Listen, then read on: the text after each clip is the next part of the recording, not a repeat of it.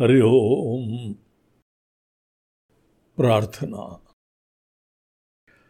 शान्तं शाश्वतमप्रमेयमनघम् निर्वाणशान्तिप्रदम् ब्रह्माशम्भुफणीन्द्रसेव्यमनिशम् वेदान्तवेद्यं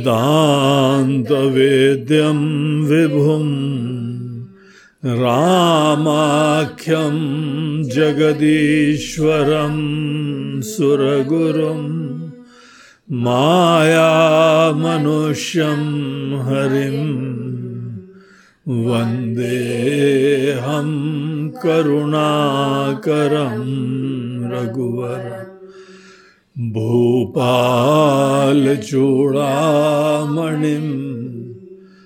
नान्यास्मृहा रघुपते हृदये स्मदीये सत्यं वदामि च भवानखिलान्त।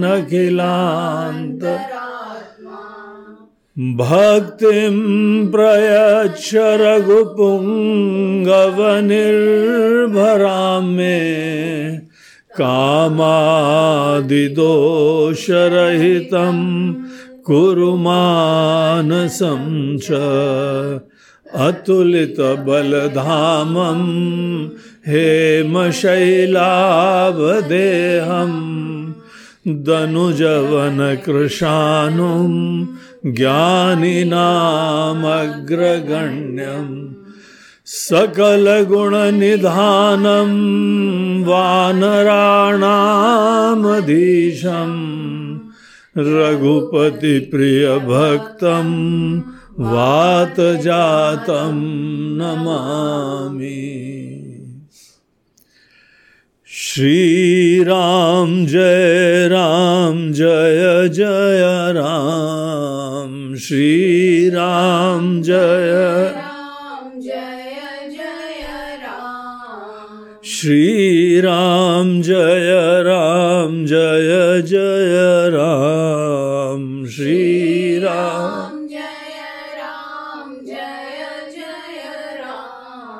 श्री राम। जय राम जय जय राम। श्री राम जय। श्री राम जय राम जय जय राम श्री राम श्री राम जय राम जय जय राम श्री राम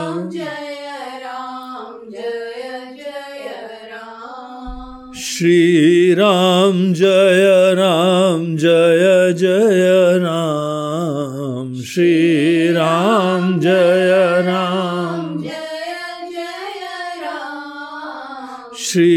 राम। जय राम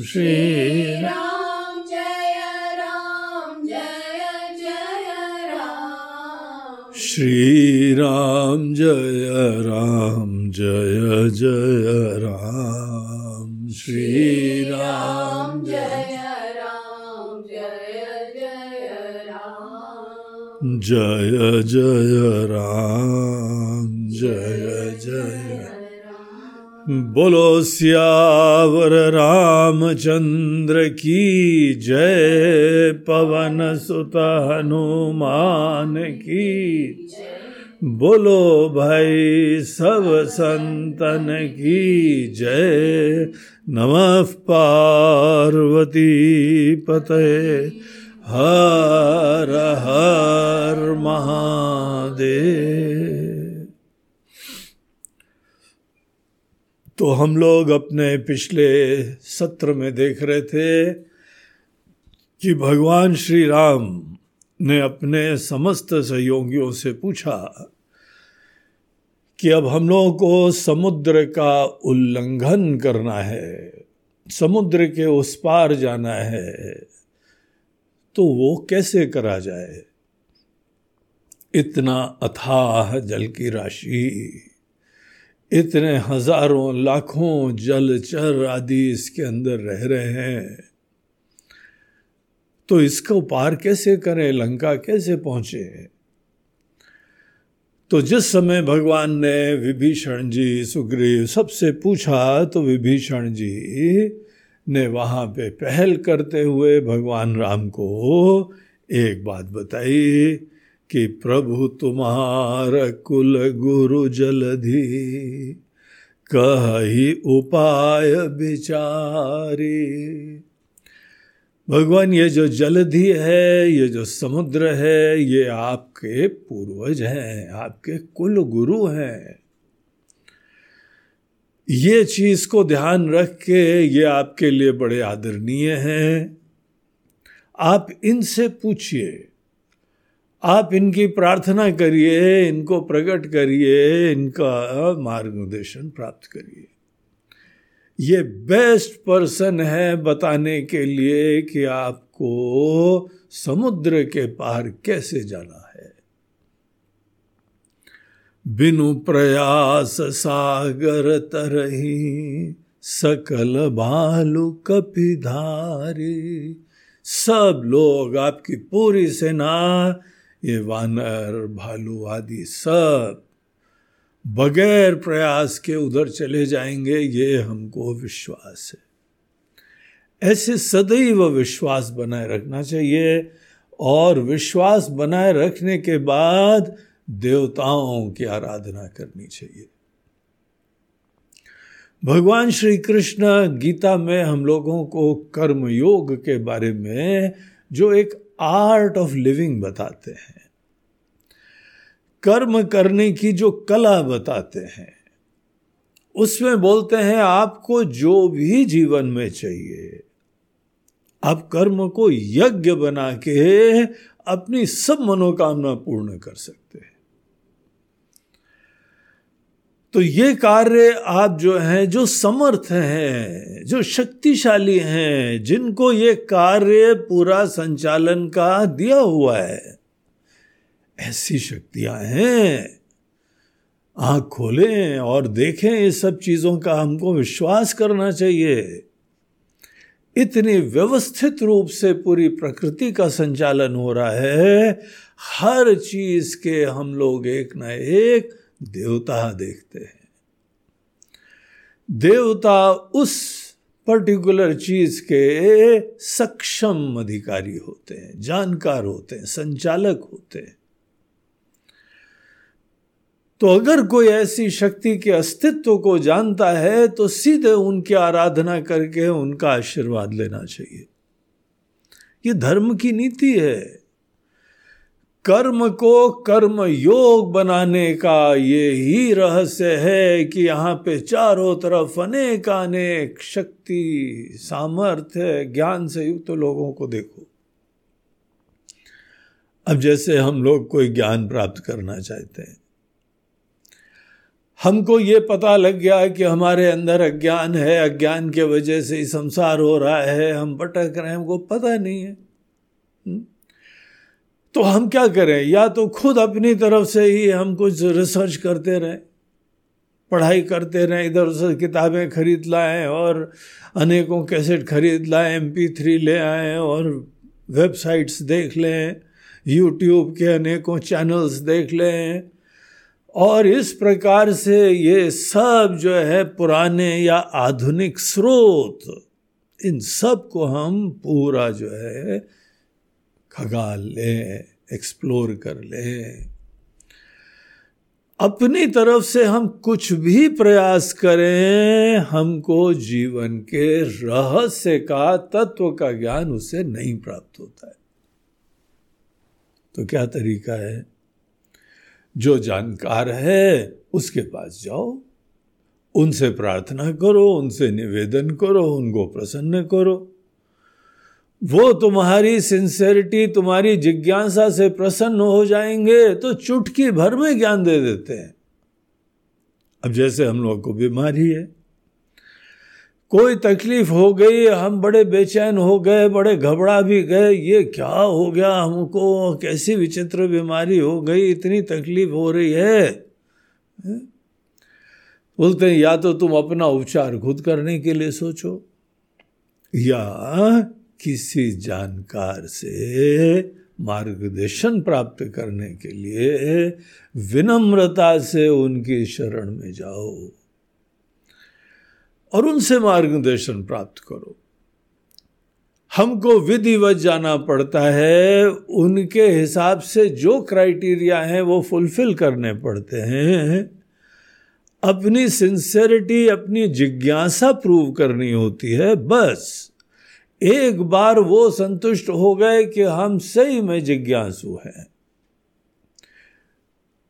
आत्मज्ञान की भी यही रीति है। ब्रह्म ज्ञान की भी यही रीति है।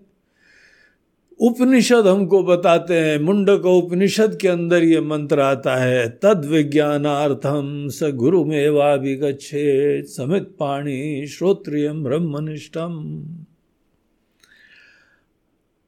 अपनी तरफ़ से हाथ पैर मारोगे तो जितनी अकल है उतनी खोज के तो लाओगे। और हमारी जितनी समझ है, उसका प्रयोग करने के उपरांत ही तो ये छोटे पना उत्पन्न हो गया है। एक छोटे व्यक्ति बन गए। हमारी समझ का परिणाम क्या है कि दुनिया अलग है और हम अलग हैं। दुनिया के अंदर भी पचासों विभाजन। ये हमारे कुल के हैं, ये हमारे गोत्र के हैं, ये हमारे भाषा के हैं, ये हमारे क्षेत्र के हैं? ये हमारी जाति के हैं, ये हमारे देश के हैं। यद्यपि ये सब व्यवस्थाएँ होती हैं, यथार्थ है, कोई भाषा वाले लोग भी हैं, कोई जाति वाले भी हैं, ये सब हैं।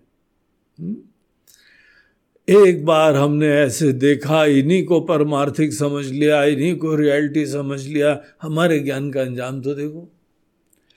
अंतहीन खोज। जीवन, मनुष्य जीवन खत्म होने को आ जाता है तो वे आदमी की तलाश नहीं खत्म होती है। इसीलिए अपने ज्ञान, अपनी बुद्धि मात्र से आदमी को नहीं, विनम्रता रखो कि यहाँ ज्ञानवान है। आपने देखा है कि आप कोई भी चीज़ के अंदर जिज्ञासा रखो ना, उसके कोई ज्ञाता मिल जाते कोई नई चीज़ जो है भोजन का पदार्थ बनाने का सोचो। आपको लगा बड़ा नया आइडिया आया है। और यूट्यूब में जाके ढूंढो जाके, उसका पता लगा ज्ञानी लोग बैठे हुए हैं। पहले से रिसर्च करके बैठे हुए हमको लगा ध्यान की ये प्रक्रिया होगी। देखो, कितनी नई चीज़ हमको समझ में आई है। जाके ढूंढो। आजकल तो इंटरनेट इतना बड़ा आशीर्वाद हो गया है।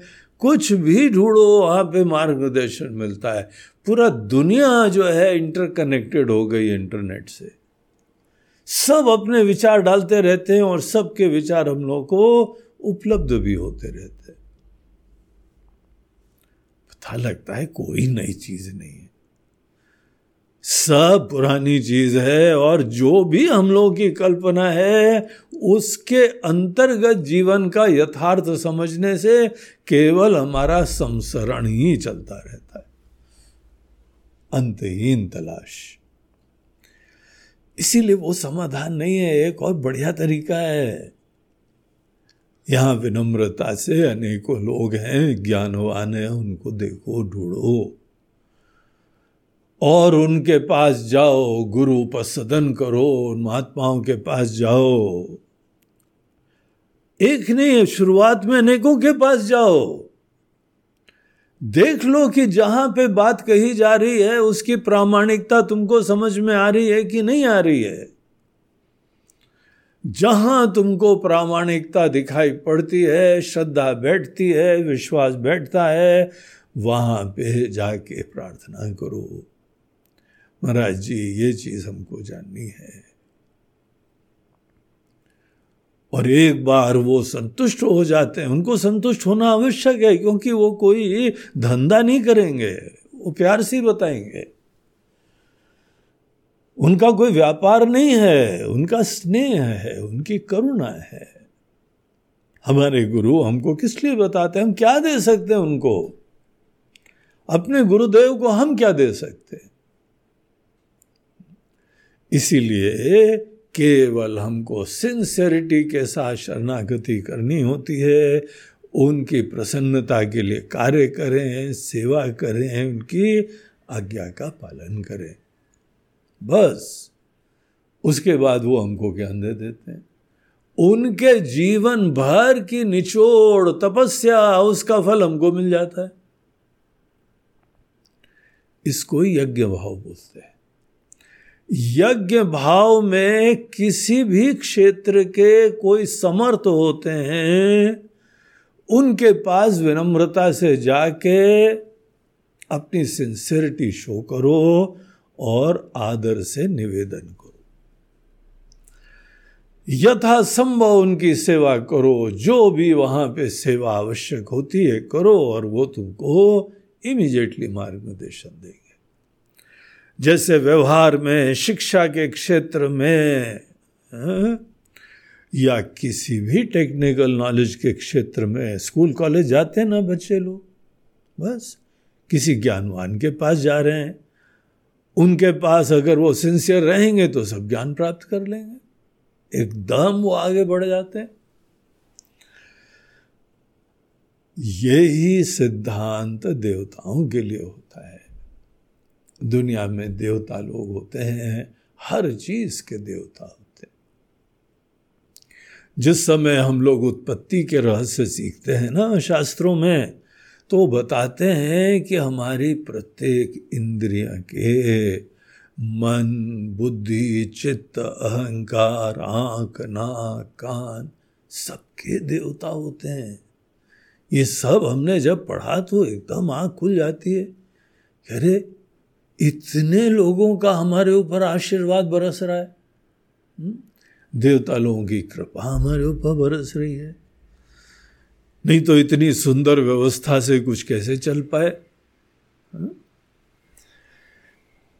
तो इस तरीके से केवल ये भौतिक पदार्थों का खेल नहीं होता है भौतिक पदार्थों के पीछे कोई चेतन तत्व, कोई इंटेलिजेंट एंटिटीज कोई समर्थ शक्तियाँ वो विराजमान होती हैं और उनको ही हम लोगों के सनातन धर्म में वैदिक दर्शन के अंतर्गत उनको ही देवता कहा जाता है। हर चीज़ के देवता होते हैं। आपके कुल देवता होते हैं ना? आपका कुल चला आ रहा है, उसमें कोई पीछे देवता आशीर्वाद बरसा रहे हैं। वो रक्षा करे रहते हैं कुल की। पहाड़ों में चले जाओ तो हर जगह के पहाड़ के देवता होते हैं, स्थान देवता होते हैं। देवताओं की दुनिया में आदमी को शास्त्रों की कृपा से प्रवेश मिलता है। जिन्होंने शास्त्रों का अध्ययन नहीं करा है, वो देवताओं की दुनिया का उनको ज्ञान नहीं होता है, सब अपने छोटे छोटे कंधों पे बोझा आ जाता है। इसीलिए तनाव है दुनिया में। इसी दुनिया के अंदर हमारे पूर्वज लोग जिए हैं, ऋषि मुनि लोग जिए उनको कोई तनाव नहीं आया। यहाँ एक छोटी गृहस्थी चलाना है, एक धंधा चलाना और मरे जाते हैं उसी में। क्योंकि सब बोझा हमारे कंधे पे है। तो देवताओं का अस्तित्व होता है और देवताओं का आशीर्वाद लेना चाहिए। इसी रीति के अंतर्गत गीता में तो भगवान ने अर्जुन को तीसरे अध्याय में बोला कि सब कर्म सदैव देवताओं की खुशी के लिए करो। किसी क्षेत्र के कोई देवता है। देवान भावता ने तुम देवताओं को खुश करो, प्रेम का जीवन जियो। आदर रखो, सत्कार रखो, किसी को प्रसन्न करो। दुनिया भर का टेंशन मत लो। समर्थ को अपने आचरण, अपने विचार से प्रसन्न करो। ये हमारे पुरुषार्थ का रूप होना चाहिए। पुरुषार्थ है, लेकिन पुरुषार्थ समर्थ को प्रसन्न करने का है। और समर्थ रास्ता बताते हैं। ते देवा भावयंतु वह ये शक्तियाँ आपके ऊपर आशीर्वाद आज भी बरसा रही हैं। आप चलते, फिरते, खाते, पीते, उठते, बैठते, अनेकों प्रकार के आराम से युक्त जीवन में हैं। इन सब चीज़ों के पीछे देवताओं की कृपा ज़रूर देखा करो। तो इसी लाइन ऑफ़ थॉट से विभीषण जी भगवान राम को भी बोलते हैं, प्रभु, ये तो आपके कुल गुरु हैं। समुद्र तो जो महाराज सगर के साठ हज़ार पुत्र थे, उन्होंने खोदा था समुद्र। समुद्र की जो अथाह गहराई है ना, ये सब सगर के साठ हज़ार पुत्रों ने खोदी थी।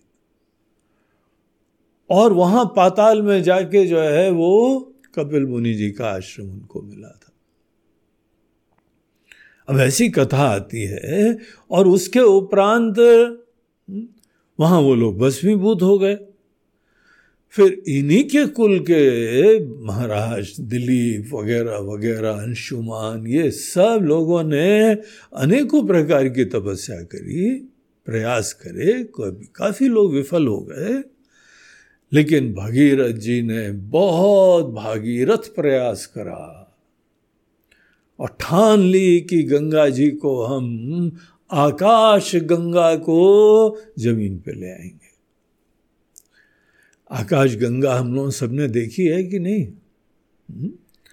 आप रात को किसी दिन खुला आसमान हो तो आप देखिए कि तारों की एक पूरा जो है ना, वो पूरी लेयर सी रहती है। एक क्षेत्र रहता है जहाँ बहुत घने तारे रहते हैं। हम लोग उसको ही आकाश गंगा कहते हैं। जैसे गंगा जी के किनारे आप खड़े होइए तो वहाँ पर सूर्य की किरणें लहरों पे पड़ती हैं और अनेकों तारों जैसे टिमटिमाती हैं ना लहरें। वैसे आकाश गंगा में भी ये जो तारे टिमटिमा रहे हैं, ये आकाश गंगा की लहरों के ऊपर पड़ते हुआ प्रकाश है।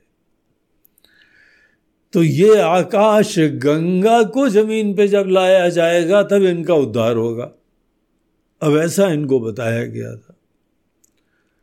तो उन्होंने प्रयास करा और फाइनली ले आए बढ़िया बढ़िया कथा है वो।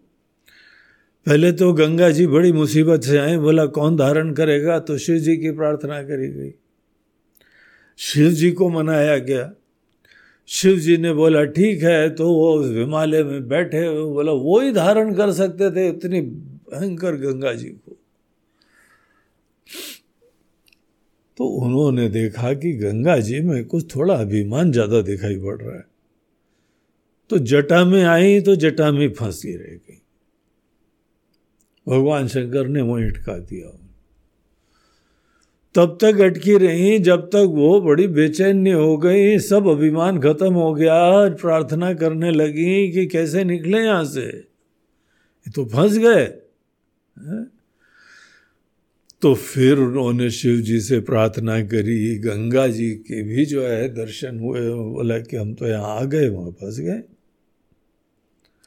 पुनः शिव जी की प्रार्थना करी गई और फिर उन्होंने भगीरथ जी का निवेदन स्वीकार करा और एक लट खोल दी। उस लट से जो है यहाँ पे हिमालय में गंगा जी प्रवाहित हुई। इस धरातल के ऊपर गंगा जी का आगमन हुआ और वो ही हिमालय से गंगा जी अनेकों जो है वो भिन्न भिन्न धाराएँ आती हैं और विशाल गंगा जी बन जाती अब ऋषिकेश हरिद्वार या और ऊपर भी देखो जाके उत्तर काशी रुद्रप्रयाग भिन्न भिन्न लटें आती हैं। कितनी छोटी छोटी सी हैं। लेकिन आगे चल के जो है वो कानपुर, पटना और कलकत्ता के पास जाते जाते क्या समुद्र जैसी हो जाती। है और फिर वो जाके, उन्होंने समुद्र में जाके पूरा भर दिया उसको। वो जो गड्ढा खोदा गया था सगर के पुत्रों द्वारा, वो सब गंगा जी से भर गया। और भी सब नदियाँ वहाँ पे जल डालने लगी और ये समुद्र महातीर्थ बन गया। तो कभी कभी जो है वो किसी बीच के ऊपर जाना चाहिए, वहाँ पे जो है समुद्र में स्नान करना चाहिए और तर्पण देना वहाँ जाके। अपने पितरों को तर्पण देना, देवताओं को तर्पण देना, ऋषियों को तर्पण देना। तर्पण देने की विधि कुछ ब्राह्मणों से सीख लेना। एक एक दिशा में मोड़ा जाता है, उस दिशा में मोड़ के फिर अंजलि में जल आदि लेके फिर कोई मंत्रों का उच्चारण करके भिन्न भिन्न तर्पण होते हैं। तो ये जीवन में एक संकल्प लेना चाहिए। जो समुद्र आदि के पास नहीं गया, ज़रूर जाना। और वहाँ पे जाके तर्पण करके आना। बहुत सुंदर सुंदर, प्यारी प्यारी से स्थान है। अपने भारत देश में ही बहुत बढ़िया बढ़िया है। ऐसी क्रिस्टल क्लियर पानी, स्वच्छ जो है बीज गोल्डन, रेतीली और चमकीली, चांदी जैसी। बढ़िया बढ़िया। अंडमान, निकोबार द्वीप चले जाओ, केरला वगैरह चले जाओ, गोवा चले जाओ। इधर जो है, आंध्र साइड में कभी चले जाओ, बंगाल चले जाओ। एक से एक बढ़िया बढ़िया बीचेस है। अंडमान, निकोबार और लक्षद्वीप में तो द्वीप हैं, इसीलिए बहुत सुंदर द्वीप है। जाने योग्य जगह। तो वहाँ पे समुद्र का स्वच्छ दल देखिए, क्या निर्मलता है उसके अंदर। और हम तो एक और सलाह देंगे, वहाँ जाने के बाद समुद्र के अंदर डुबकी भी मार के आना। अंदर पानी के वहाँ पे लोग हैं। ऐसे सब टूरिस्ट लोगों को घुमाने के लिए, दिखाने के लिए सर पे जो है वो पूरा एक कवच वच पहना देते ऑक्सीजन दे देते हैं पाइप लगा देते हैं। और देखो जाके तो समुद्र के अंदर क्या भगवान ने दुनिया बनाई है। ईश्वर की सृष्टि इतनी अद्भुत है, समुद्र के अंदर तो भी बची हुई है। यहाँ पे पृथ्वी में तो मार, प्रदूषण प्रदूषण प्रदूषण, पेड़ काटना, जानवर मारना, ये करना, वो करना, इंसान की बढ़ती हुई पॉपुलेशन ने सब असंतुलन उत्पन्न कर दिया है। लेकिन समुद्र भी कुछ बचा हुआ है। तो समुद्र बड़ा अति दिव्य होता है, बड़ा आदरणीय होता है और विभीषण जी बोलते हैं, ये बाकी के लिए तीर्थ है, वो तो ठीक है। राम जी, आपके तो कुल गुरु हैं। इसीलिए आप इनका आशीर्वाद लीजिए और फिर जो है आगे आपको ये खुद रास्ता दिखाएँगे। ऐसी जब बात करी तो राम जी क्या बोलते हैं? पचासवें दोहे के आगे हम लोग पढ़े सखा कही तुम्हनी की उपाय करिय दैव जो हो सहाय। मंत्र नय लक्ष्मण मन भावा राम बचन सुनि अति दुख पावा नाथ दैव कर कवन भरोसा सोशिय सिंधु करिय मन रोसा कादर मन कहूँ एक आधारा दैव दैव आलसी पुकार। सुनत बिहसी बोले रघुवीरा, ऐसे ही कर बदरऊ मन धीरा। अस कही प्रभु अनुज ही सिंधु समीप गए रघुरा प्रथम प्रणाम की न सिरुनाई। बैठे पुनि तट दर बडसाई जब ही विभीषण प्रभु पही आए पाछे रावण दूत पटा सकल चरित तिन देखे, धरे कपट कपि दे प्रभु गुण हृदय सरारही, शरणागत परने, सियावर रामचंद्र की जय। पवन सुत हनुमान की जय। बोलो भाई सब संतन की जय। तो विभीषण जी के सलाह को भगवान जी, राम जी ने सराहा। उन्होंने बोला, सखा, कही तुम नी की उपाय? तुमने बहुत अच्छा उपाय बताया, उचित नीति बताई। तो विभीषण जी देखिए, सदैव विभीषण जी का वचन जहाँ जहाँ देखेंगे ना, जहाँ जहाँ प्रसंग देखेंगे, आपको बहुत अच्छी तरह दिखाई पड़ जाएगा कि धर्मोचित क्या होता है। उचित चीज़ क्या होती है इस परिस्थिति में, ये विभीषण की दृष्टि से हम लोगों को निर्धारण हो जाता है। तो बड़े नीति विभूषण निश्चित रूप से, जैसे उनके नाना जी ने कहा था कि ये भी नीति विभूषण है। अवश्य बहुत ही विशेष गुण है विभीषण जी में। विभीषण जी जैसा कोई मंत्री, विभीषण जी जैसा कोई मित्र, विभीषण जी जैसा कोई राजा कहीं हो जाए तो वहाँ पे निश्चित रूप से धर्म का राज्य स्थापित हो जाएगा। इतनी बढ़िया नीति सदैव उसका आश्रय लेते हैं वो। तो उन्होंने जो है ये बात बताई तो भगवान राम ने बोला हाँ सखा, है मित्र, तुमने बहुत अच्छी बात बताई है। करिय दैव जो हो सहाय? वही किया जाए। यही हम करते हैं। और एक चीज़ आगे जोड़ दी उन्होंने। अगर देवता सहायक हो। देखो, देवताओं के बारे में आग्रह नहीं कर सकते। किसी को ज़बरदस्ती नहीं कर सकते हो। न किसी डॉक्टर को बोल सकते हो, ज़बरदस्ती की इलाज करो ही करो। न किसी गुरु को बोल सकते हो कि नहीं, आप ही ज्ञान दो? आग्रह तो हम किसी से नहीं कर सकते।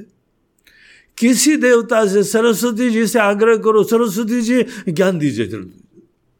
जल्दी ज्ञान। गणेश जी से बोले, गणेश जी, सब विघ्न दूर करो। हम आपको लड्डू चढ़ाएँगे। अच्छा लड्डू नहीं, मोदक। अच्छा मोदक चढ़ाएँगे आपको। विघ्न दूर कर दो। अरे, क्या आग्रह कर सकते ज़बरदस्ती? प्रार्थना कर सकते हो, निवेदन कर सकते हो। उसके उपरांत वो करें तो करें, नहीं करें तो नहीं करें, फिर और रास्ता निकाले जाएँगे और उनको प्रसन्न करने के दूसरे तरीके रखे जाएँगे। तो भगवान को जो है, ये मन में विचार है कुछ कि ऐसा नहीं है कि देवता की हम भी प्रार्थना करेंगे, फट से मान लेंगे। है? कोई ऑफ़िस में बाबू लोग मान जाते हैं जल्दी? ये जितने ऑफ़िस में बाबू लोग हैं ना, सब देवता होते हैं। और इन देवताओं को प्रसन्न करने से ही फ़ाइल आगे बढ़ती है। ज़्यादा ईगो प्रॉब्लम्स मत रखना। उन देवताओं को प्रसन्न करो। शक्ति उनके पास है, कुर्सी उनके पास है, सामर्थ्य उनके पास है। उनके ही साइन से गाड़ी आगे बढ़ेगी। ज़बरदस्ती तो government of India Supreme Court भी नहीं कर पाता इन लोगों को।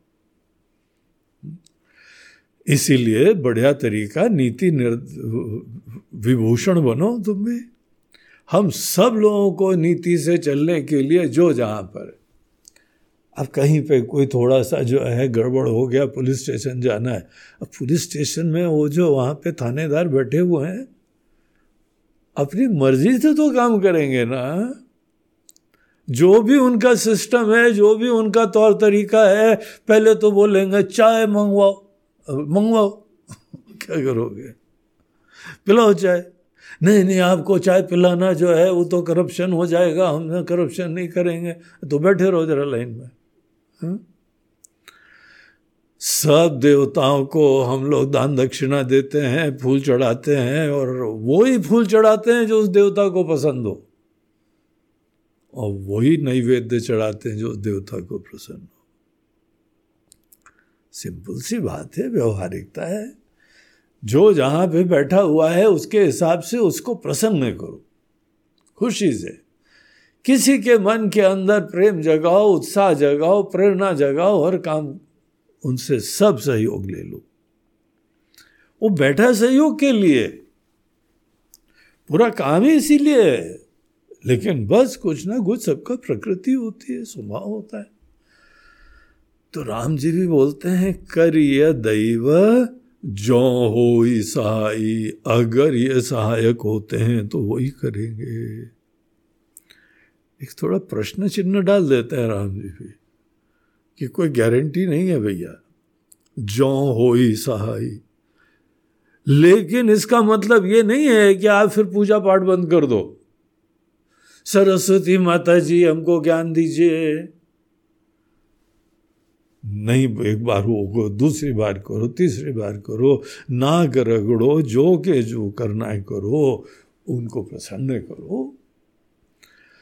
क्योंकि वो ही उनके पास सामर्थ्य है, उनके पास ही वो सामर्थ्य है। और हमको बहुत तीव्रता से ज़रूरत है। तो देवताओं को प्रसन्न करके या अभिमान से, आग्रह से हम तो कर लेंगे, हम कर लेंगे। अपना समय खराब करते हो तुम। प्रेम से, नीति से, विवेक से, व्यवहार कुशलता से सब काम करना तो ये बात जब उन्होंने कही तो लक्ष्मण जी को ये अप्रोच पसंद नहीं आया। लक्ष्मण जी की प्रकृति यहाँ पे पता लगती है। देखो, सबकी प्रकृति होती है, सबकी सोच होती है। इतने दृढ़ संकल्प वाले एक बार उन्होंने निश्चय कर लिया। उसको निभा लेते हैं अपने पुरुषार्थ से। लक्ष्मण जी पुरुषार्थ के पक्षधर हैं। उनका ये ही सिद्धांत है, तुम निश्चय करो आगे बढ़ो। तुम्हारे संकल्प से, तुम्हारे निश्चय से सब काम हो जाएगा। ये उनका दृष्टिकोण होता है। इन देवता को खुश करो, उन देवता खुश करो। लक्ष्मण जी को सब समझ में नहीं आता यद्यपि उसी गुरुकुल में गए थे, वही गुरु जी से ज्ञान प्राप्त करा था। लेकिन ज्ञान तो गुरु जी सबको एक देते हैं। लेते कौन क्या है? ये तो हर व्यक्ति के ऊपर निर्भर होता है। एक बार हमारे गुरुदेव का कहीं प्रवचन चल रहा था। तो प्रवचन के बाद बहुत सारे लोग वाह वाह वाह, क्या प्रवचन था भाई, आनंद आ गया। बहुत सारे लोग बोल रहे थे। तो हमने बाय द वे पूछ लिया, जिज्ञासा वशात, अरे, प्रवचन तो बहुत अच्छा था, लेकिन आपको सबसे अच्छी चीज़ कौन सी लगी? ये वाह वाह, किसके लिए? तो एक सज्जन बोलते हैं, क्या धारा प्रवाह अंग्रेज़ी बोलते थे? वो दक्षिण के थे। तो अंग्रेज़ी ज़्यादा यहाँ बोल के उसी के द्वारा कम्युनिकेशन करते थे। उसको पूरे प्रवचन में क्या अच्छा लगा? धारा प्रवाह, अंग्रेज़ी। दूसरे से पूछा, भैया, आप इतनी तारीफ़ कर रहे हैं, आपको क्या अच्छा लगा? बोलते, कितने मजाकिया हैं। उनकी कहानियाँ बहुत अच्छी अच्छी हैं। तो दूसरे को कहानियाँ अच्छी लगी। तीसरे से पूछा बोलो क्या मस्त रहते हैं? मस्त। गुरु जी बड़े मस्त रहते हैं।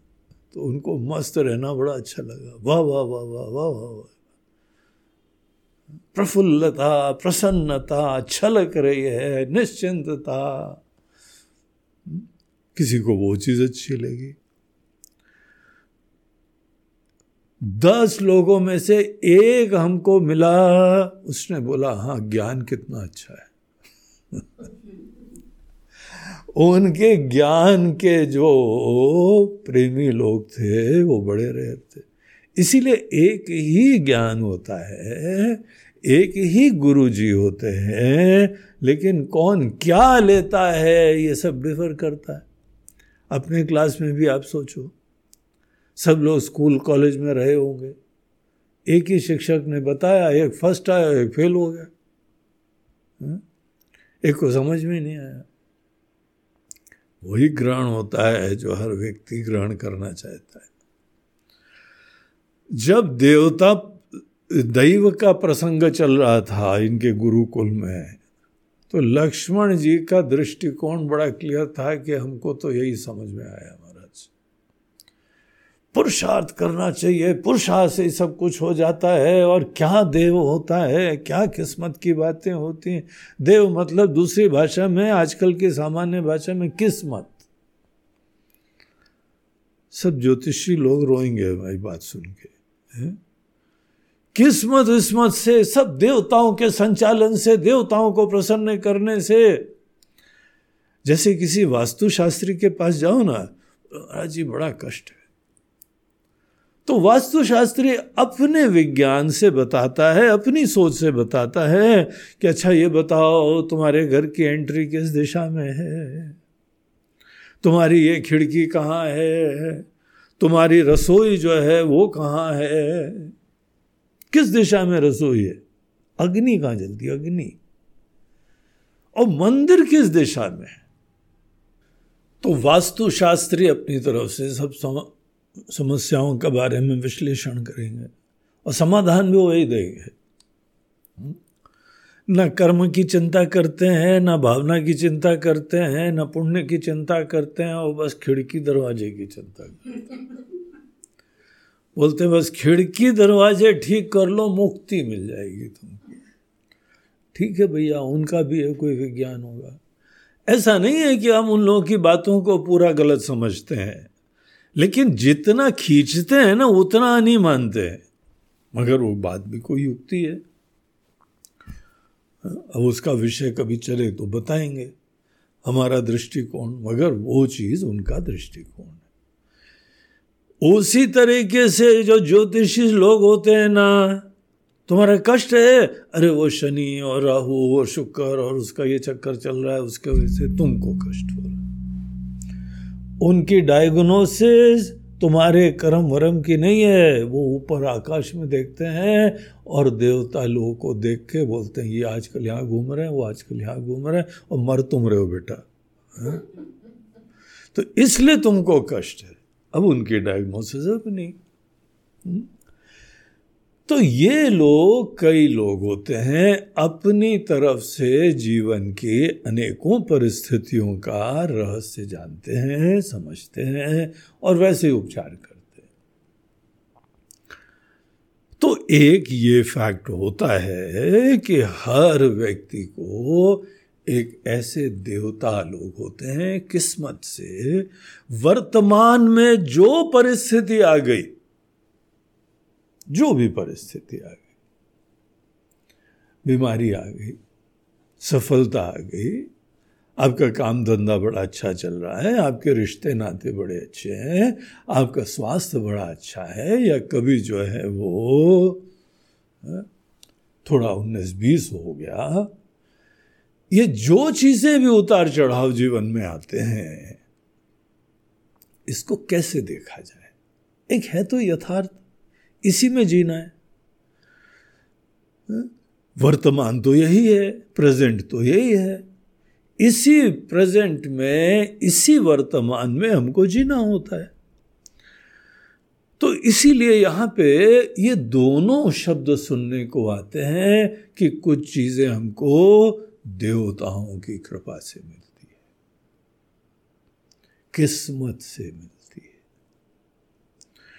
और कुछ एक यहाँ पक्ष होता है कि यहाँ हमको कुछ अपना पुरुषार्थ करना पड़ता है।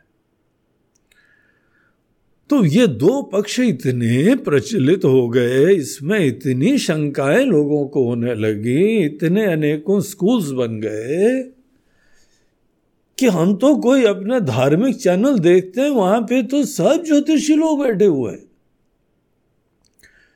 वो सब बस यही बताते हैं कि ये देवता, वो देवता, ये देवता, वो देवता, इतना ज़्यादा ये प्रचलित पक्ष हो गया जैसे हम लोगों के हिंदुओं की पहचान ही ये हो गई हा? तो ये जो है, एक पक्ष है कि सब चीज़ें देवताओं के द्वारा चलती हैं जो व्यक्ति इस पक्ष को पूर्णतः स्वीकार कर लेता है इतना प्रबल समझता है, उस व्यक्ति में अपने प्रयास होते ही नहीं है। उसका अपना पुरुषार्थ शिथिल पड़ जाता है। बोलेगा हम क्या करें? एक महिला हमको मिली बंबई में, उनको हमने मंत्र दिया। हम बोला, भाई, ठीक है, ये तुम मंत्र ऐसे ऐसे जब कर लिया करो। अगली बार मिली, बोला, करती हो? बोला जी, करती नहीं। आप जब चाहेंगे तभी करेंगे। बोला, अजीब हो तुम भाई। हम ही ने तो दिया, हमने मार्गदर्शन दिया, हमने प्रेरणा दी, और तुम कर नहीं रहे हो, बोलते, जब आप चाहेंगे तो करेंगे। हम बोले, हम और कैसे चाहें? बोले, आप जब चाहेंगे तो हमारे अंदर इच्छा हो जाएगी। आप जब तक नहीं चाहते, हमारे अंदर इच्छा ही नहीं होगी तो दोषी तो आप हो।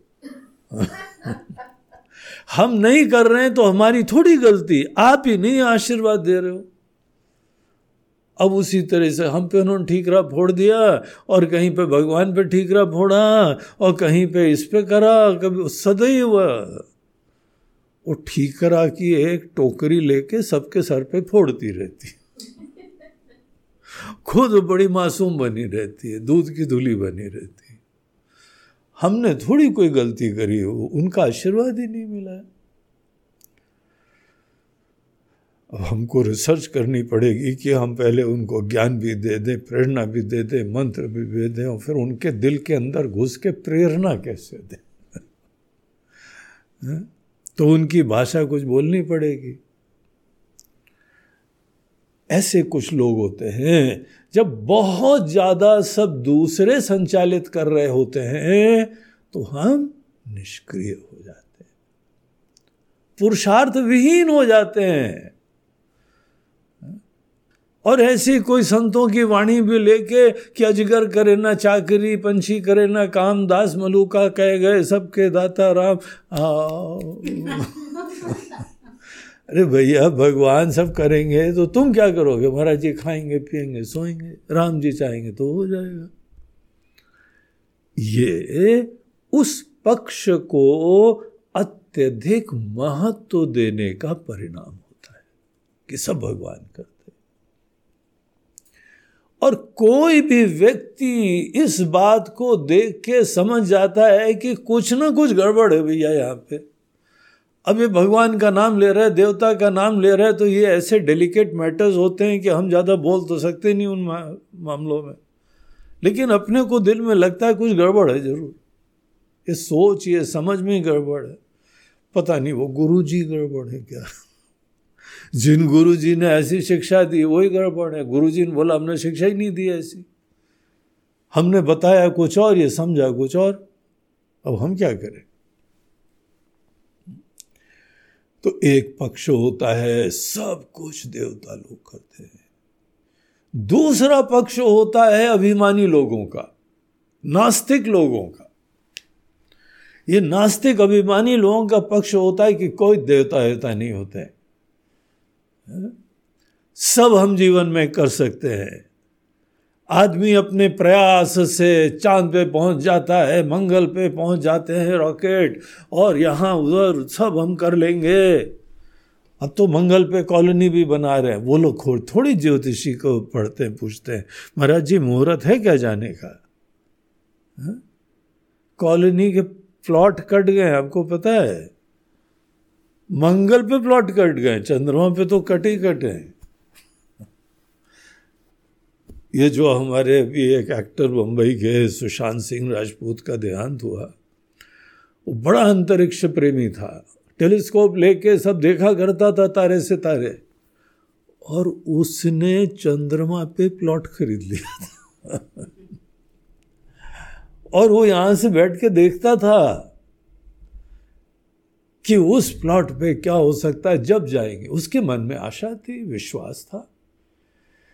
कि मनुष्य की ये अनेकों प्रकार की तरक्कियाँ चल रही हैं तो हम वहाँ एक दिन ज़रूर जाएँगे। वो बेचारा सुसाइड से मरा है कि उसको मारा गया है, भगवान जाने। लेकिन बहुत उत्साही लड़का था वो। बहुत ही अध्ययन करने वाला था इंजीनियरिंग स्टूडेंट था। बड़ा अच्छा स्टूडेंट था। तो ऐसा सब विश्वास रखता था, हम जाएँगे हम जाएँगे हम जाएँगे। ऐसे लोग कोई थोड़े, ज्योतिषी वगैरह से पूछने जाते हैं। संकल्प लिया, दृढ़ संकल्प करो कि ये करेंगे और आदमी अपने संकल्प के बल से अनेकों चीज़ें कर सकता है। ये दो पक्ष हैं दुनिया में। सामान्यतः एक आस्तिक और दूसरा नास्तिक कहा जाता है, लेकिन समझ दोनों की सही नहीं होती है। सही चीज़ जो है, एक समन्वयात्मक दृष्टि होती है कि कुछ पक्ष यहाँ पे नियति का होता है। और कुछ पक्ष हमारे संकल्प, पुरुषार्थ, मेहनत और उत्साह का होता है। ये दोनों लाइफ के फैक्ट्स हैं, इन दोनों का समन्वय होकर ही चलना पड़ेगा। लक्ष्मण जी को ये दैव दैव वाला पक्ष तो बिल्कुल पसंद नहीं आता था। बहुत ही पुरुषार्थी आदमी थे। तो स्पष्ट रूप से जो है वो यहाँ पे बोलते हैं, मंत्र न यह लक्ष्मण मन भावा। लक्ष्मण जी के मन को नहीं पसंद। और राम बचन सुनिए, अति दुख पावा। हमारे ख्याल से for the first time Ram ji का वचन सुन के लक्ष्मण जी को दुख हुआ। क्रोध भी आया। लेकिन राम जी है ना, कुछ कर सकते नहीं है। इसीलिए जो है वो ज़्यादा तो नहीं बोलते हैं लेकिन एक निवेदन उन्होंने ज़रूर कर दिया। नाथ दैव कर कवन भरोसा। सोशिय सिंधु करिय मन रोसा। कादर मन कहूँ एक अधारा। दैव दैव आलसी पुकारा।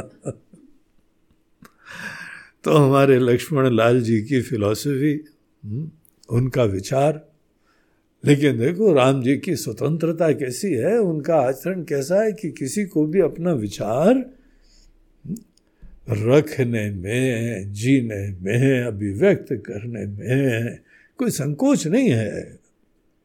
उन्हें आदर से रखो तो भी सुन लेंगे। और उचित प्रकार की दिशा शिक्षा भी देंगे। तो बोलते हैं, हे नाथ, हे प्रभु ये नाथ, ये दैव कर कवन भरोसा। हाँ? देवताओं से मांगो, देवताओं से पूछो, देवताओं से पूछो। इनके ऊपर क्या भरोसा है? हा? और आपको बताएँ, हमारे गोस्वामी जी, तुलसीदास जी महाराज तो देवताओं को बहुत पसंद नहीं करते। खासकर जब उन्होंने भगवान को वनवास भिजवा दिया। उस समय देवताओं का पूरी मीटिंग हुई थी कि ये अगर यहाँ पे राजगद्दी पे बैठ गए तो रावण को कौन मारेगा? हमको कौन मुक्त करेगा? ये तो यहीं अटक जाएँगे। तो उन्होंने षड्यंत्र करा था। हाँ, ये पीछे नेताओं का षड्यंत्र था कि यहाँ पे ये मंथरा और कई कई ने ऐसा बोल दिया। उनका दिमाग भ्रष्ट कर दिया। सुनते हो ना चारों तरफ़? दिमाग नेताओं ने इसका भ्रष्ट कर दिया। इतनी भीड़ बैठी हुई है यहाँ पे किसानों की। उनका दिमाग खराब कर दिया है। किसी उस नेता ने इनका दिमाग खराब कर दिया है। तो देवताओं ने दिमाग खराब कर दिया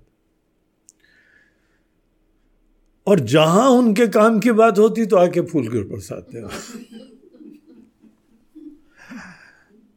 अब बरसाते हैं, इसीलिए वो कहानी में तो बताना पड़ेगा, लेकिन वो कई जगह गुस्सा हो जाते हैं गोस्वामी जी। आ गए ये स्वार्थी लोग।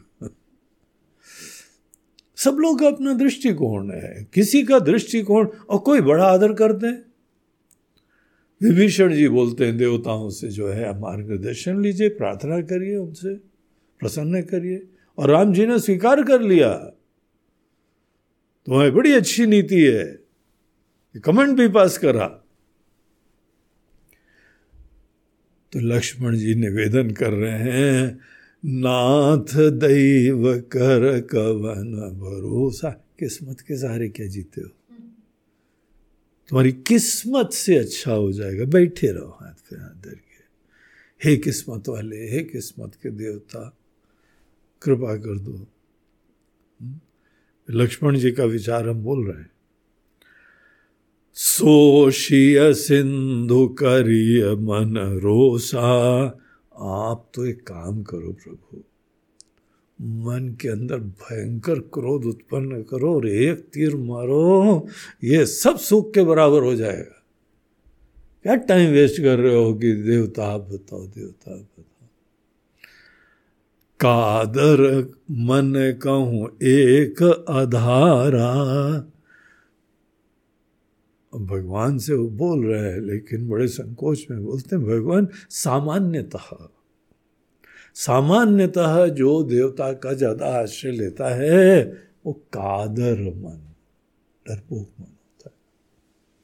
कमज़ोर मन, जिसके अपने पुरुषार्थ नहीं है, उसके बाहुबल नहीं है, उसकी संकल्प शक्ति नहीं है, उसके अंदर लश की क्लैरिटी नहीं है, वो जो है कादर मन। कादर मन कहूँ एक आधारा। कमज़ोरी निकलती है। दैव दैव आलसी पुकारा।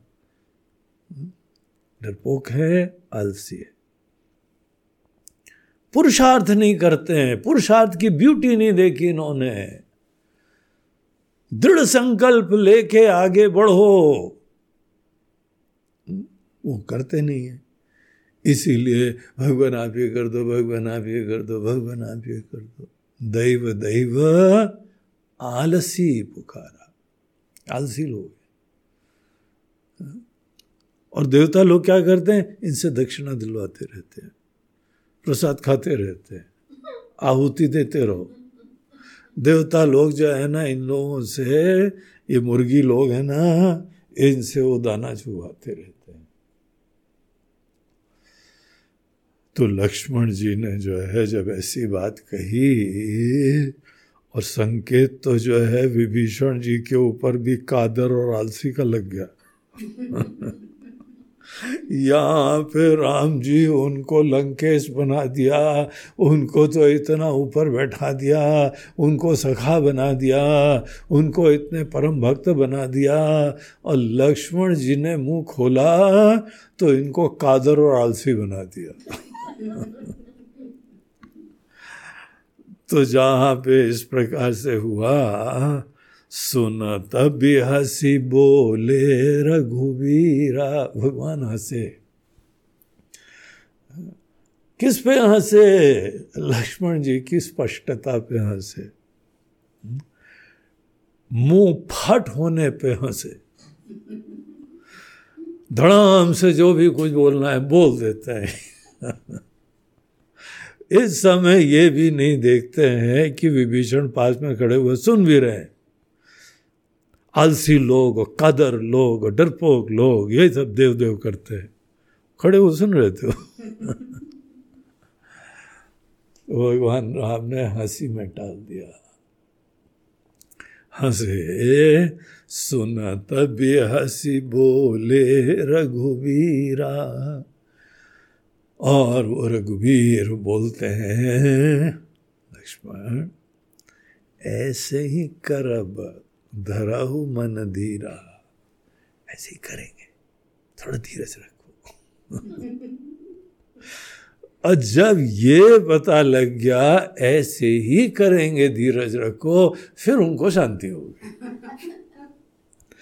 फिर उनको सुकून मिल गया। बोला हाँ ये थोड़ा औपचारिकता करनी पड़ती है। इतनी बड़बड़ाहट नहीं, किसी की इज़्ज़त भी बनाए रखो। इनको भी रियलाइजेशन करवा देंगे। कुछ ना कुछ होएगा। भगवान ने बोल दिया है। ऐसे ही कर। अब यही करूँगा। धरहु मन धीरा। थोड़ा धीरज अस कही प्रभु अनुजही समुझाई। उन्होंने ये बोल के अपने अनुज, अपने छोटे भाई को समझाया। उनको तो समझाया, लेकिन हम लोगों ने ये विषय उठाया था, आपको भी समझ में आया कि नहीं आया? अब आप कौन सी पार्टी के हो? विभीषण पार्टी की लक्ष्मण पार्टी? है? आपका जीवन का रास्ता कौन सा जो है पथ चल रहा है? सब भगवान की कृपा, सब भगवान की कृपा, वो अलग पार्टी हो कि लक्ष्मण जी की पार्टी जैसा भी संकल्प चाहो, अपनी दुनिया बना लोगे। हम्म? तो हमने संकेत करा था कि इन दोनों का आंशिक रूप से प्रयोग करना चाहिए। दोनों सत्य हैं किसी हद तक। लेकिन पूर्ण रूप से उस अति को लेंगे तो वो गलत होते हैं। केवल देवता देवता देवता करेंगे। आप पुरुषार्थ विहीन हो जाओगे एंथुजियाजम नहीं रहेगा, आपका कोई लक्ष्य नहीं रहेगा, आपकी मेहनत नहीं रहेगी, कुछ नहीं रहेगा, जो कि हमारी गीता, रामायण आदि सब चीज़ों के सिद्धांत के विपरीत होएगा। ये सनातन धर्म नहीं कह रहा है। सब कुछ जो है भगवान के देवताओं के ऊपर छोड़ने की बात ये नहीं कही जा रही है। आपका भी कोई पुरुषार्थ होता है। बहुत महत्वपूर्ण होता है।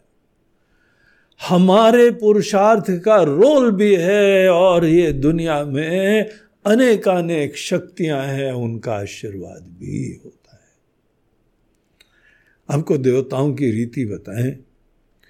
देवता लोग वो ही कार्य करते हैं जो सब भक्त लोग बहुत ही तीव्रता से चाहते हैं। वही कार्य करते हैं, वो तो अपने अंदर खुश हैं। लेकिन बाहर कौन सा कार्य होता है, जैसे हमारे नेता लोग? आप यहाँ पे कोई आंदोलन हुआ, बहुत ही पुकार करी तो पता लगा वो उस चीज़ का कोई नियम पास हो गया। है? लोगों की डिमांड है। अब नियम बनाने वाले, पास करने वाले तो वो लोकसभा आदि में बैठे हुए देवता लोग हैं। लेकिन वो देवता क्या करते हैं? वो आपकी इच्छा पुरुषार्थ संकल्प के अनुरूप करते हैं। डॉक्टर ही दवाई देता है, लेकिन किस चीज़ की दवाई देता है? डॉक्टर के पास आप गए, किसी पीड़ा से युक्त होके आपने पुरुषार्थ करा। आपका मन में संकल्प है, हम स्वस्थ हो। और अपने मन की इस इच्छा की तीव्रता की वजह से उनके पास जाना भी हुआ। और जब आपने उनसे प्रार्थना करी, निवेदन करा तो मात्र उन्होंने आपको आशीर्वाद दिया है। सब प्रयास, सब कर्म, सब संकल्प, ये हम लोगों का होता है। हर पूजा में भी देखिए संकल्प करते हैं कि नहीं करते हैं। हाथ में जल लेके पंडित जी वो संकल्प करवाते हैं कि आज शुभ दिन, शुभ मुहूर्त के ऊपर हम जिसका ये गोत्र है और फलाना नाम है, वो ये जो है शिव जी की पूजा करने का संकल्प कर रहे हैं। और उसके लिए जो है वो हम ऐसी सेवा करेंगे। कोई भी संकल्प। जैसा भी हो। अब संकल्प में ध्यान रखना जरा। कई बार ऐसा संकल्प जल्दी जल्दी करवा देते हैं, फिर फंस जाते हो। हम एक गोदान करेंगे, बाद में बोले, तुम ही ने संकल्प करा, देखो। पंडित जी, आपने जो बोला, वो कह बोल दिया हमने। बोला, नहीं तो मैंने तुम्हारे मुँह से निकला है। हम 108 ब्राह्मणों का भोजन कराएँगे। अरे, पंडित जी, हमको अकेले भोजन करने का नहीं है। तुमने तो बोल दिया, संकल्प कर दिया। संकल्प अपने मन से, अपने दिल से करना चाहिए। जो भी सपना हो, उसका संकल्प करो। एक लक्ष्य रखो, एक सपना रखो, और उसका मन के अंदर स्पष्ट संकल्प करो। उसके लिए ही अनेकों से ज्ञान की प्रार्थना करो सामर्थ्य की प्रार्थना करो, सहयोग की प्रार्थना करो। तुम्हारे अंदर उत्साह, उमंग बना रहना चाहिए, शौर्य बना रहना चाहिए। एंथुजियाजम अपने सपने की सिद्धि के लिए। और अपने सपने की सिद्धि के लिए परिस्थिति के अनुरूप जीना तो परिस्थिति में ही है ना। इसके अनुरूप जिसका भी सहयोग लेना है लो।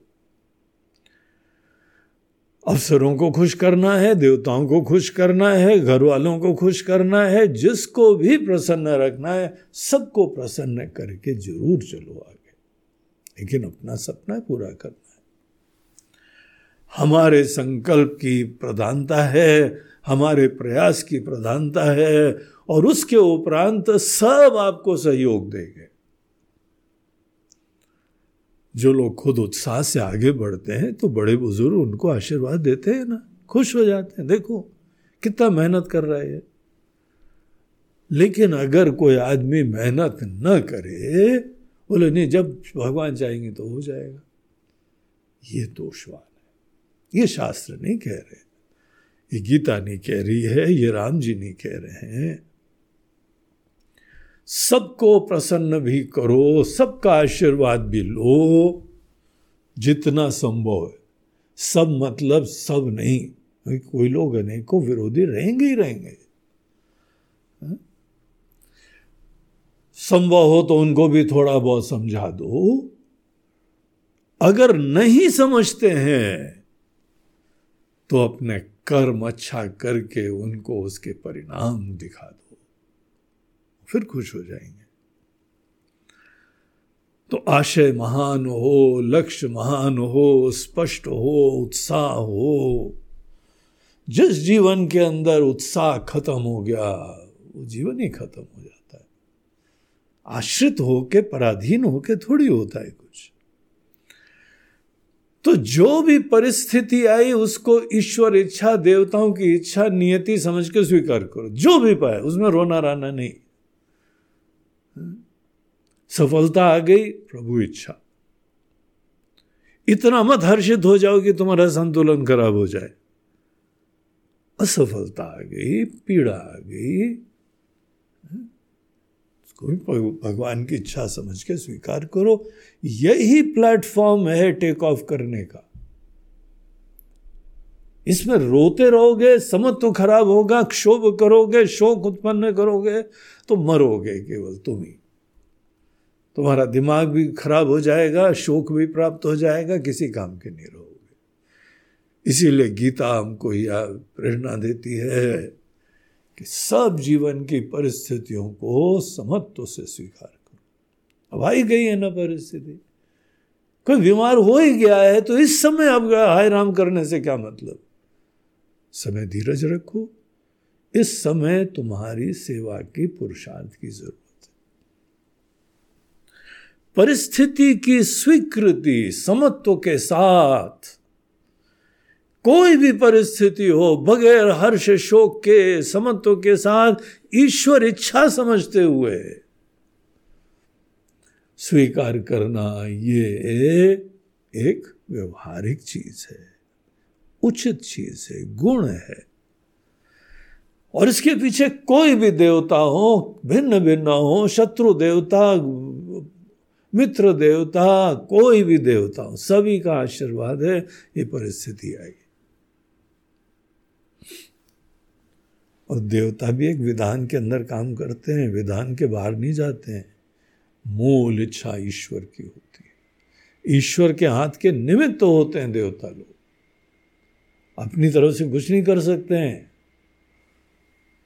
शनि देवता लंगड़े हैं लंगड़े ही रहे हैं, उसी में ही उनको जीना है। किसी का सर नहीं, किसी का धड़ नहीं, इस टाइप के सब देवताओं की स्थिति है। देवता भी अपना जो है, उनको स्वीकार करके आगे बढ़ना होता है।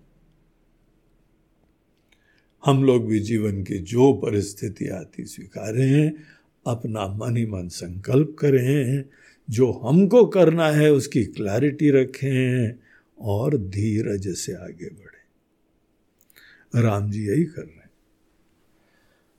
उनको समुद्र को पार करना है, ये निश्चय हो गया है।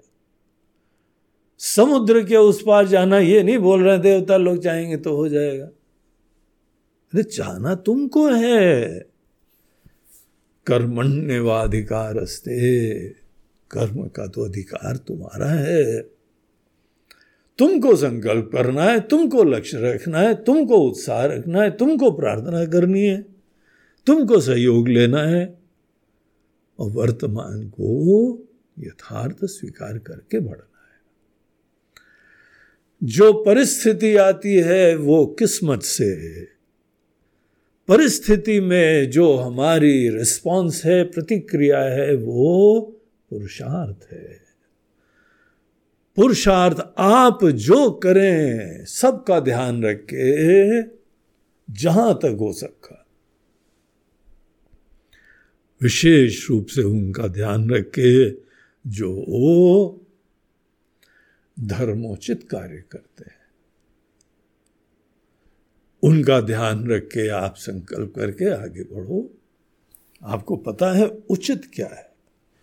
उचित जो भी हो, वो आपको करना ही चाहिए। संकल्प करके कोई नहीं चाहता हो तो आप चाहो। देखो, भरत जी का दृष्टांत। पूरी अयोध्या बोल रही थी, राजा बन जाओ, लेकिन उनके दिल में नहीं आया नहीं, हमको नहीं उचित लगता है। हमारा दिल गवाही नहीं देता है। हम सबको राम के पास जाना चाहिए, उनको निवेदन करना चाहिए। ये पक्ष किसी के दिमाग में नहीं आया था। जो उनके दिमाग में आया, उस पक्ष को स्वीकार करके दृढ़ता से आगे बढ़े, और इतना दृढ़ता से और सुंदर विचार थे कि सबका साथ मिल गया। ऐसा ही हर व्यक्ति को अपने अंदर लक्ष्य की स्पष्टता क्लैरिटी वही प्रार्थना करो देवताओं से। देखो, देवता लोग भी जो है प्रार्थना तुम्हारी सुन लेंगे। तो प्रार्थना करने वाले तुम हो, प्रयास करने वाले तुम हो। हो गया ना पुरुषार्थ? यही तो पुरुषार्थ है। उस भाई की तरह थोड़ी कि महाराज जी, आप जब चाहोगे तो जब कर लेंगे। कैसे भी चित्र इतना भी नहीं पुरुषार्थ कर रही है। संकल्प करके जो है आगे बढ़ने की कोशिश है। तो राम जी ने जो है वो लक्ष्मण जी को मुस्करा के समझाया, बोला, कैसे करेंगे? तुम थोड़ा धीरज रखो। हम है ना यहाँ पे अभी। हम्म? और उसके उपरांत सिंधु के पार, समुद्र के पार जाके सिंधु समीप गए रघुराई। समुद्र के पास गए, प्रथम प्रणाम की निसिरुनाई बैठे पुनि तट दर बडसाई। और वहाँ पे समुद्र के तट पे पहले उन्होंने समुद्र देवता को प्रणाम करा और उसके बाद कुछ आसन कुश घास आदि का मंगा के वहाँ डाला और उस पर बैठ गए। तो ये यहाँ की कहानी को थोड़ी देर विराम लगता है और फिर दूसरी तरफ़ से वो बताते हैं कि जब ही विभीषण प्रभु पही आए, जब विभीषण लंका से निकल गए।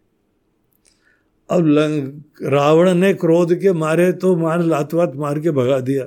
जाओ उनकी वो नीति स्वतः जाके अब गलती तो रावण की थी।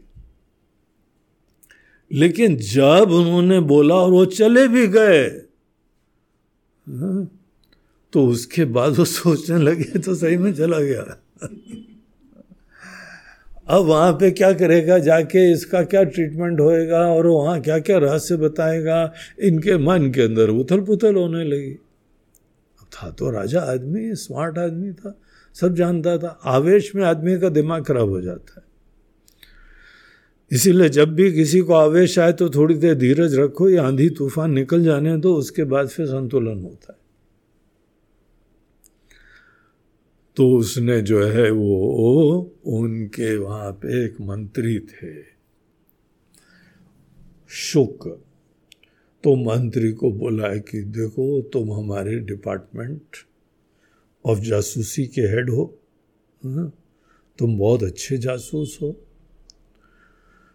तो तुम जाओ और पता करो जाके क्या वहाँ पे होता है। और उन्होंने दो वानरों को दो राक्षसों को नियुक्त करा, दो राक्षस इनके पीछे पीछे आए और वेश बदल के वानर रूप धारण करके वहीं घूमते रहे। सकल चरित तिन देखे और उन्होंने सब घटनाक्रम देखा। कि कैसे विभीषण जी आए, उनको पहले तो बंदी बना के रखा गया, उसके बाद राम जी के सामने हाजिर करा गया, और राम जी ने वहाँ पे क्या क्या चरित्र हुए और अंततः तो लंकेश बन गए कैसे उनको स्नेह से गले लगा लिया इतना प्रेम, इतना आदर, इतनी आत्मीयता। तो ये कपट देह धारण करे हुए थे, कपट कपि देह। प्रभु गुण हृदय सरा रही, शरणागत परने और ये दोनों भी राम जी का स्नेह और प्रेम देख के इतने प्रभावित हुए कि उनका गुणगान गाने लगे। हाँ? कैसे शरणागत के ऊपर प्रेम होता है? कहा। पता क्या हुआ? जब कोई कपटी आदमी नकली रूप धारण करके घूमता है और भगवान के गुण गाने लगे तो उसका सब नकली रूप निकल जाता है। तो इतने मस्त हो गए उसको सब देखने में, ये वहाँ पे बानर गायब हो गए, राक्षस खड़े हुए थे। तो सब लोगों ने जो है उनको पकड़ा वकड़ा, फिर आगे जो है वो क्या होता है, ये फिर हम लोग का कल का प्रसंग है। श्री राम जय राम, जय जय राम। श्री राम जय राम। श्री राम जय राम जय जय राम श्री राम श्री राम जय राम जय जय राम श्री राम जय श्री राम जय राम जय जय राम श्री श्री राम जय राम जय जय राम श्री राम जय राम जय जय राम जय जय राम जय जय बोलो, सियावर रामचंद्र की जय। पवन सुत हनुमान की जय। बोलो भाई, सब संतन की नमः पार्वती पते हर हर मा। नर्मदे हर बोलो, गंगा मैया की जय। आज का ये प्रवचन हम लोगों का प्रायोजित करा गया है। लखनऊ के एक बड़े निष्ठावान धर्म प्रिय हमारे भक्त, श्री सभाजीत यादव जी के द्वारा। तो सभाजीत यादव जी, वो अपने दिवंगत स्वर्गीय पिता श्री श्री भगेलू राम यादव। श्री भगेलू राम यादव जी जो उनके पिताजी थे, उनकी छः महीने पहले मृत्यु हुई थी, देहांत हुआ। उन्होंने ये अपना भौतिक शरीर छोड़ दिया। तो हर महीने ये पुण्यतिथि आती है। इसी तिथि को ये त्रयोदशी। त्रयोदशी के दिन ही वो गए थे तो हर त्रयोदशी को वो बड़े आदर से स्मरण करते हैं और यहाँ पे श्राद्ध पक्ष चल रहे हैं। पितरों को स्मरण करने का, श्रद्धांजलि देने का विशेष पर्व चल रहा है। तो उसकी त्रयोदशी में भी सभाजी जी अपने आदरणीय पिताजी को वो स्मरण कर रहे हैं, बड़ी श्रद्धा के साथ, बड़े आदर के साथ, और उनको प्रणाम कर रहे हैं। तो उनकी जो है, वह सदगति हो और उनका आशीर्वाद पूरे परिवार पे, कुल पे बना रहे। यही उनकी मन की प्रार्थना है। आशीर्वाद उनका सदैव रहा है। इसीलिए सभाजीत भी इतने धर्मनिष्ठ हैं, सत्संगी हैं, प्रेमी हैं। तो वो और भी सब पूरे परिवार का कल्याण हो, ये हर व्यक्ति को अवश्य सोचना चाहिए। तो इस पर्व पे हम सभाजीत और उनके परिवार को बहुत बहुत शुभकामनाएँ, आशीर्वाद देते हैं कि आपके ऊपर, आपके पुत्रों का आशीर्वाद बना रहे और आपके दिवंगत पिताजी के लिए भी प्रार्थना करते हैं।